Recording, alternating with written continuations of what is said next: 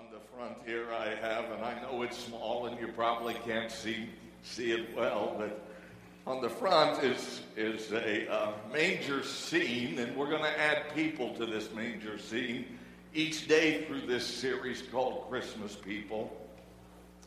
Today we're adding Joseph to the scene. This was a manger scene that we picked up when we were in Israel the first time a number of years ago. I want to tie that manger scene to my wife's brother. His name was Bill. He um, had his funeral about four years ago on his birthday. And we're not certain whether he ever had a spiritual birthday or not, which makes a funeral much more difficult than, for instance, Alan's funeral was. We did our best to convey to him the gospel. Over 40 years ago, when we were married, we started early in our married life talking to Bill about his relationship with Christ and Bill would either change the subject or announce something like, Well, that's good for you, and I'm glad you believe in that, but I don't need that. Or he would simply get up and walk out of the room. Number of years into our marriage relationship, after our kids had left home and we had grandkids, one of our young granddaughters was sitting at Christmas time next to the fireplace playing with this manger scene. And Uncle Bill was sitting in a recliner right beside the manger scene. And she looked up, Caitlin looked up to Uncle Bill and said, Uncle Bill, do you know who this is? And she started telling him about Joseph and his life. And she picked up all the other figures at the manger scene and finally, she picked up the baby and said, Uncle Bill, do you know who this is? And for like 40 minutes, he sat and listened to a little seven, eight year old girl tell him the story of Christmas. Our hope is that he accepted that story and the very reason for Christ coming. But it was neat to me to watch one of my grandchildren have an open door that we couldn't have and walk through that door and boldly say to him, Let me talk to you about the people of Christmas. This is the first time that I've done this series. And I want, in a fresh way, as God has taught me some things and hopefully will help teach you some things about these different people I'm anxious to talk to you about several of the people, the characters that the synoptics, that is Matthew, Mark, and Luke, tell us about on that first Christmas. And the first that we're introduced to is this guy named Joseph. If you were to say his name, the, the English pronunciation of the Greek is Eoseph. Let me say it again. Eoseph. Say that with me, will you? Eoseph. One more time. Eoseph. Now you know Greek. Aren't you thrilled with that? The reason I wanted to emphasize that is because of what the name means, what the word means. So often, almost all the time, and throughout the Bible's names are indicative of character. And this name, Yosef, what does it mean? It means let him add to. One more time. Yosef, let him add to. And that is the heart of the story of Joseph as he relates to the Christmas story.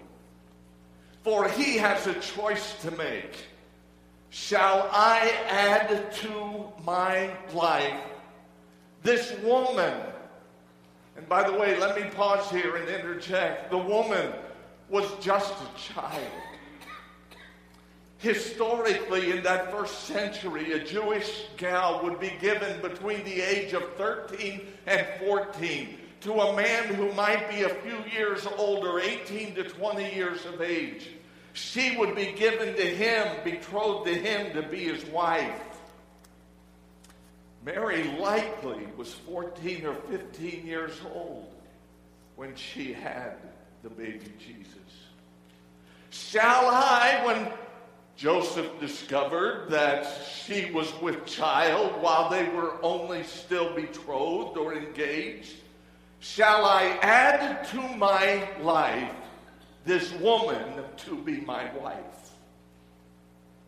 And more than that, if I say yes, I'm adding to my life not just her, but I'm adding to my life this baby that she's about to bear. And in case I don't get to it later, let me just share this with you. When he names that child, he is choosing, and by the way, the angel told him what to name the child. Thou shalt call his name Jesus, Savior, for he shall save his people from their sins. As he names that child, he is literally taking that child in a legal sense to be his own, so that you may legitimately call Joseph the father of Jesus, though God the Father is his true father. But Joseph adopted him.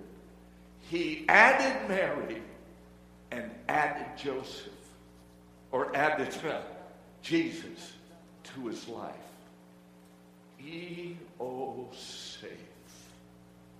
That tells us a lot about the character of this man, does it not? That he would step outside the box of tradition and obey by faith the God of heaven and earth who revealed to him, you need to, Yosef, add to your life Mary and Joseph. Would you stand with me, please, as we read of what I just shared with you? In Matthew chapter 1, verses 18 through 21, if you'd like to open your copy of the scriptures there, or it'll be on the screen for you, it goes like this. Now, the birth of Jesus Christ was as follows. After his mother Mary was betrothed to Joseph, before they came together, she was found with child. Can we pause there and give me just a minute while you're standing? Let me talk with you just one second about that word betrothed.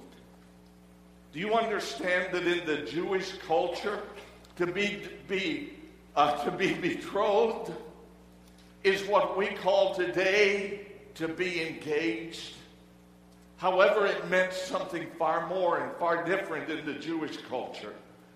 For in the engagement period or betrothal period for that 14 year old girl and her 18 or 19 year old husband to be, if you will, within that engagement period, which was almost typically almost to the day a year.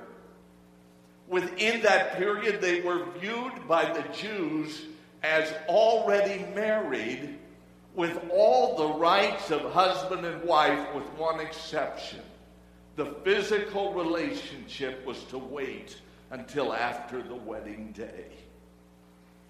So that the text goes on to say, after his mother was betrothed to Joseph, before they came together, she was found with child of the Holy Spirit. Then Joseph, her what? Say it. Her husband. Wait a minute, they're just betrothed. Yeah, I explained how that's so.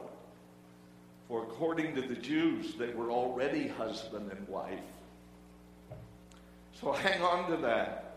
She was found with child of the Holy Spirit. Then Joseph, her husband, being a just man and not wanting to make her a public example, was minded to put her away secretly.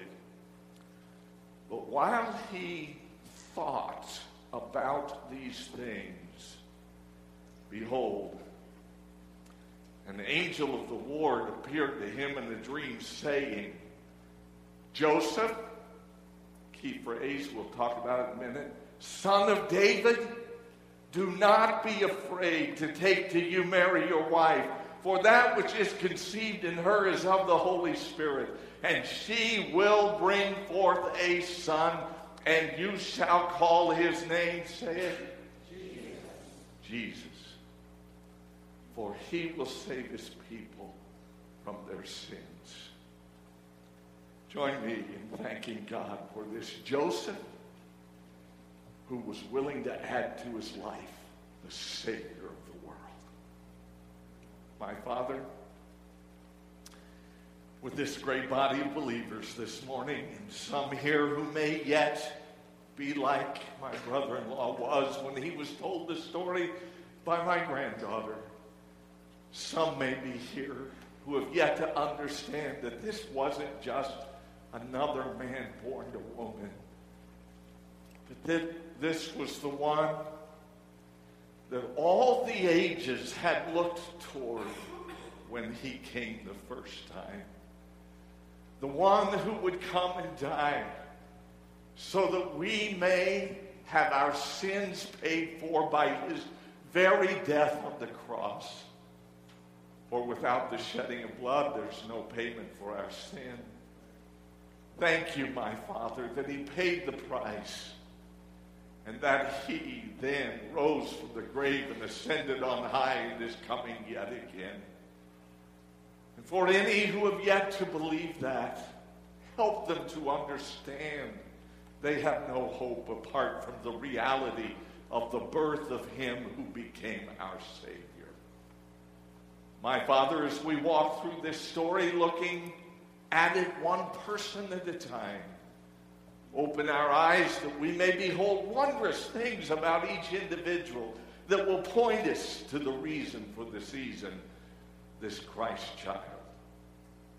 Now, Father, guide us by your Spirit so that this is not just another church service, but make it a transforming time, an interactive time with your Spirit, your Word, your truth, your Son, and yourself. Help us to respond as you would have us to. In the name of the only worthy name, Jesus, we ask this. And all who care to said, Amen. Amen. Thank you. You may be seated. Let's talk about this key individual, this Joseph. Four critical things you need to know about it. They're all in our text or around our text. Joseph was a Jewish man. You back up to the first chapter, you find in the first verse the reason for the book of Matthew. You read the book of the genealogy of Jesus Christ, the son of David, the son of Abraham. Wait a minute. There's something striking about that verse. And I don't know if you've ever caught it before, but let me help you see it if you've never seen it. Who came first, Abraham or David? Abraham was born first chronologically. He's the father of the Jews, you remember. David came much later. In fact, the text goes on to say at the end of the first chapter that there were 14 generations from Abraham to David. Then 14 generations from David to the Babylonian captivity of the Jews, and then 14 generations from the Babylonian captivity to the very birth of Jesus Christ. 42 generations from Abraham the Jew to that Jew of all Jews that was born, the Lord Jesus. Matthew is all about that. Why is David put before Abraham? if chronologically it should be reversed. It's because Matthew was trying to say to his hearers, who were all Jews, he sent the book to the Israelites. He wrote it for their be- on their behalf, for them, so that they would believe that Jesus was their Messiah or the Christ. Anytime you see the word Christ in the New Testament, think Messiah, think King of the Jews who was the king from, uh, who was the Jewish king from whom the Messiah would come. It was David. That's why David is first. Matthew is saying to the Jews, This one who was born is the son of David, your Christ, who you crucified. Now hang on. He goes on to say, and he says, Jacob begat in verse number 16 after he traced almost all of those 42 generations. He then adds, Jacob begat Joseph, the husband of Mary, of whom Jesus was born. Joseph was the 11th son of Jacob. And it was to him that God gave our Messiah, our Savior, Jesus.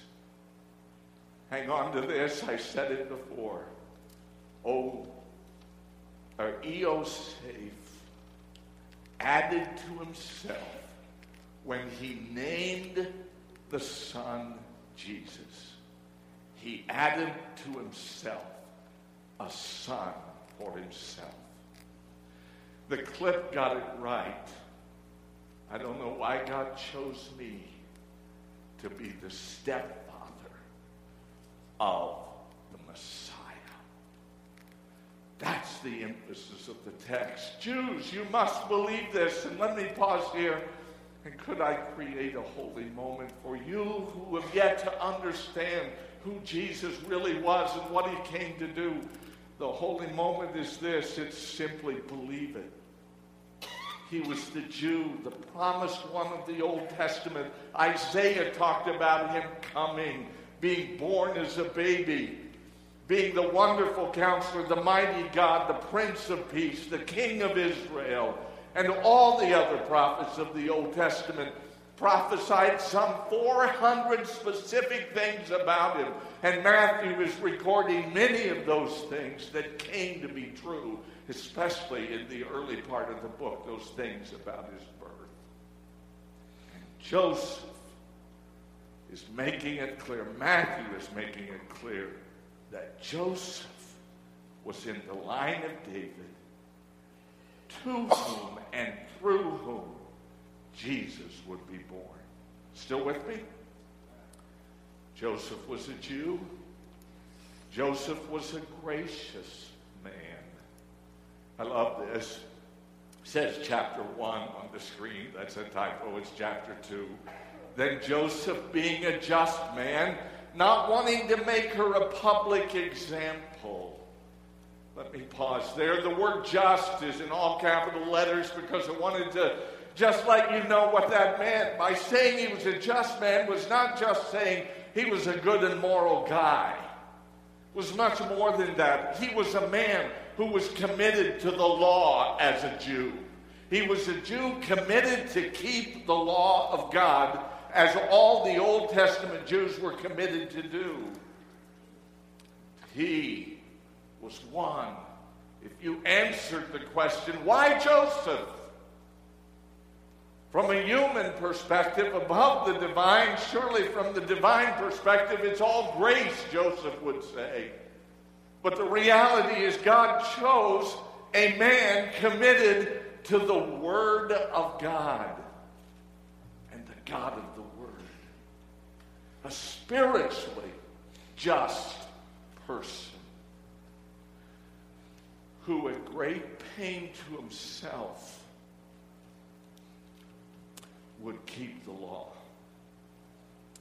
which meant in that day, according to traditional law and Mosaic law, if a 14 year old girl to whom you were betrothed was found to be with child was not your own, you are free to divorce her. And so Joseph was minded to put her away, to divorce her, but he was minded to do it Here's where grace comes in secretly. Now, watch this. He had three choices according to the law. He could publicly divorce her, which is an absolute public in front of not just a church, if that had existed in that day, but in front of the whole society and community of Jews in which they lived. All would have known as if it had been on Fox News every night. It would have been known she has been unfaithful to me. I divorce her. He could have done it publicly. The law also allowed, traditionally, for it to be done privately, which meant he didn't have to tell anyone else and announce it to all. He simply, with two witnesses, could sign the divorce papers and hand it privately and secretly to her. And he had a third choice, which was not in agreement with the Mosaic law or tradition he could have simply married her and said nothing privately or publicly about her sin, as it were. Joseph, being a just man, could not do the third, for neither the Mosaic law nor traditional law would allow that. He was minded to put her away privately to spare her the public disgrace. Do you understand that already Joseph loved God and loved the wife to whom he was betrothed? What a gracious guy. Doing what only a spiritual person from the box he lived in could do. Stay with me. Here's the winning factor for Mary Joseph was a thoughtful man. It is an interesting statement when in chapter 2, verse 20, you read, while he thought on these things. Stop. Joseph did not act impulsively. When he heard the news that Mary is with child, his wife, betrothed, to whom he was betrothed, is with child, he did not impulsively just embarrass her publicly or impulsively, as in our day many have done.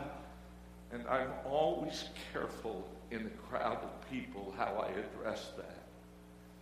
But in our day, people impulsively make a choice that is about the woman and not about the baby they impulsively take the life through abortion. And my beloved, if you're one who is here, I said I'm always careful because I never know who has and who hasn't. I'm not here to throw stones at you, and that's not where I'm coming from, nor where I believe the Word of God comes from. If you have taken the life of a baby through abortion, I think you probably know this better than all the rest of us who haven't known that in our lives. You know that you hadn't clearly thought through that decision totally and completely. For if you had thought through it as did Joseph, now watch this. The word thought here is not simply a word, well, he thought about it and then decided. It's he took time to carefully, or carefully contemplate, intentionally contemplate what must be done? What shall I do? How do I be true to my love for God and true to my love for this woman while he thought about that?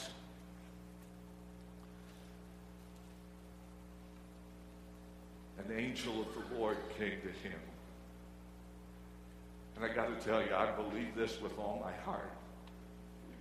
When we come up to curves in life and great events over which we have no control and we are so perplexed as to how on earth do I respond in love to this event?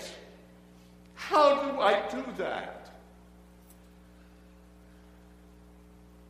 You ever been there?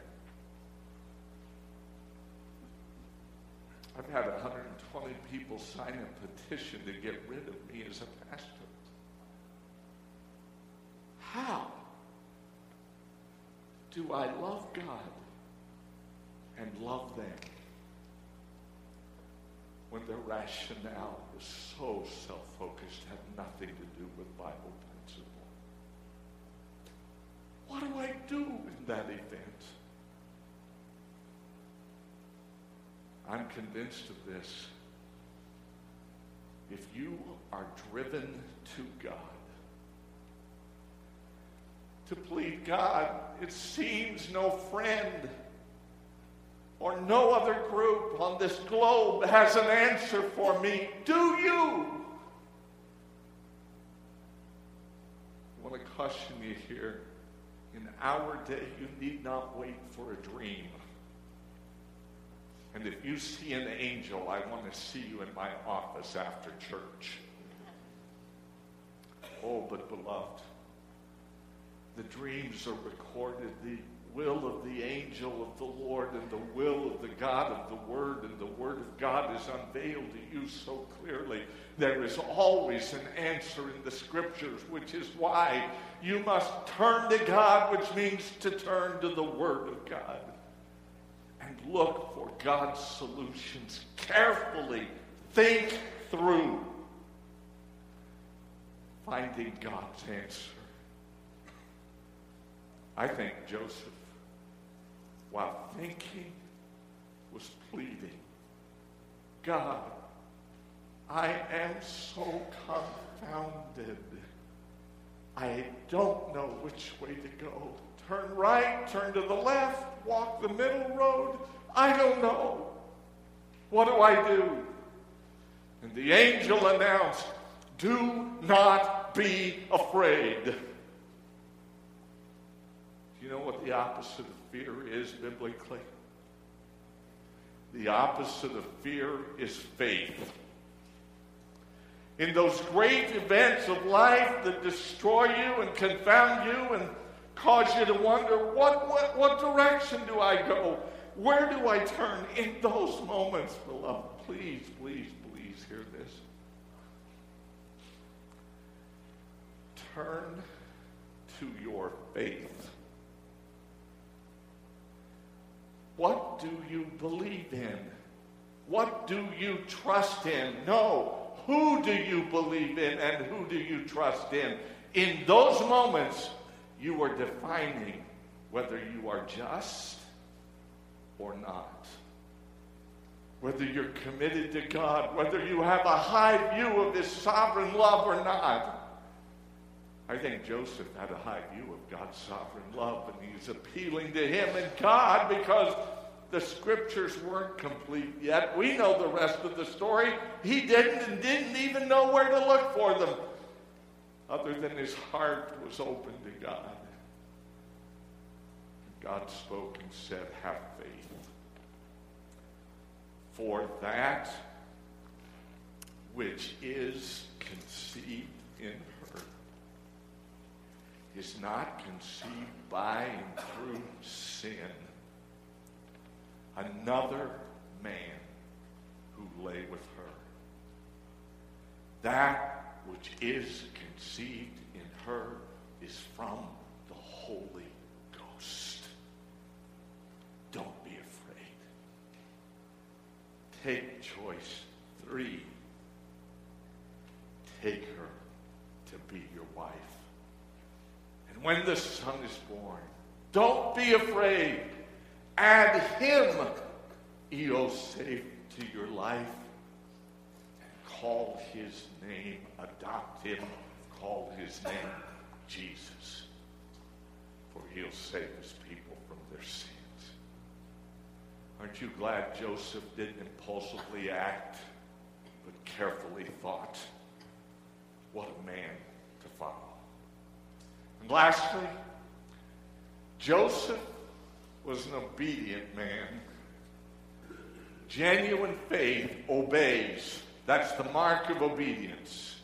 Watch this. Then Joseph did as the angel of the Lord commanded him and took to him his wife. It goes on to say that he did not know her for a year till after she had given birth to his son. Rather, he didn't know her for a year. It's talking about the intimate physical relationship in marriage. By the way, there is an error out there among many. They see Mary as so venerable, so almost deified, that they think all the children that she bore, they don't deny that Jesus had brothers, but that all the children she bore were virgin born. Not so. Joseph was the father of the brothers.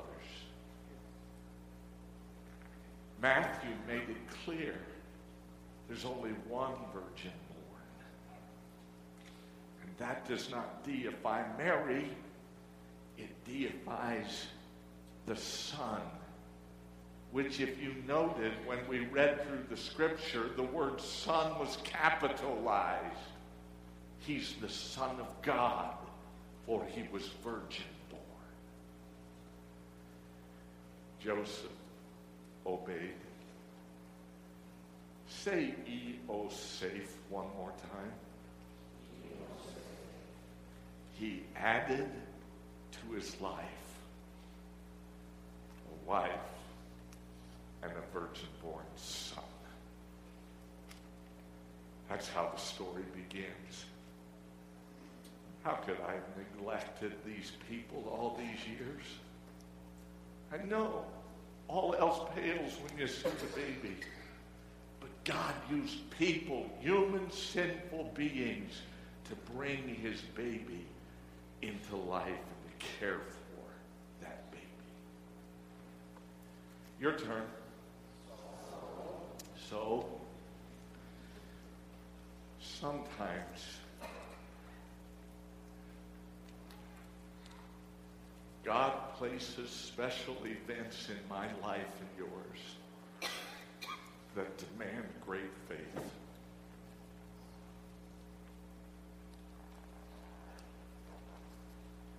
He does that corporately, doesn't he, church?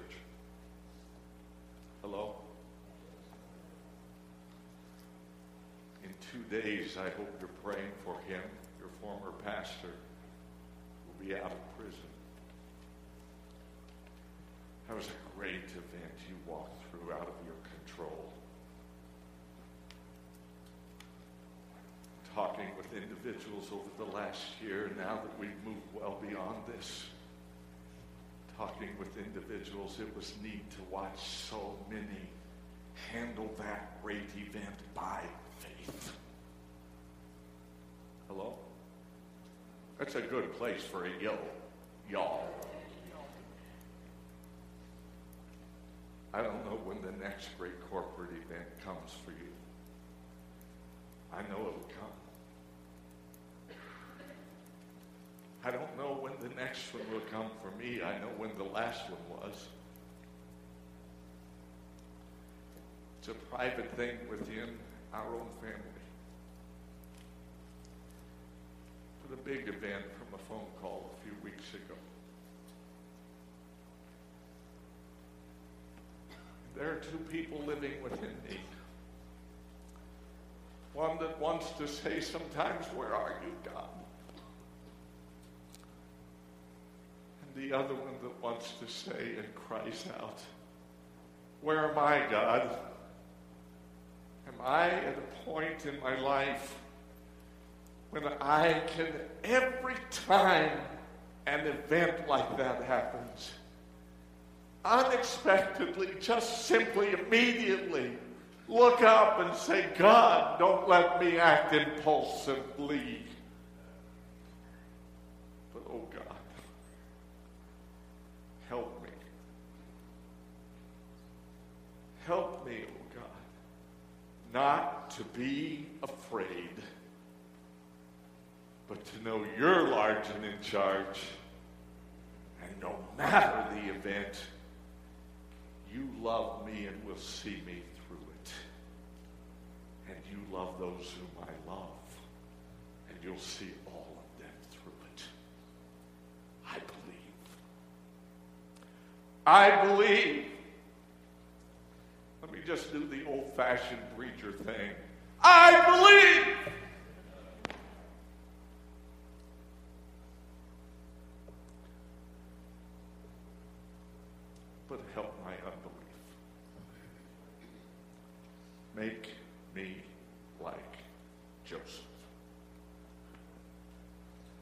How will I know when I am? At that moment, my faith will be measured by my obedience. When God says, here's the next step on this narrow two track road, please tell me, two track road, please tell me you know what I'm talking about. Here's the next step. Step. Here's the way. Walk him.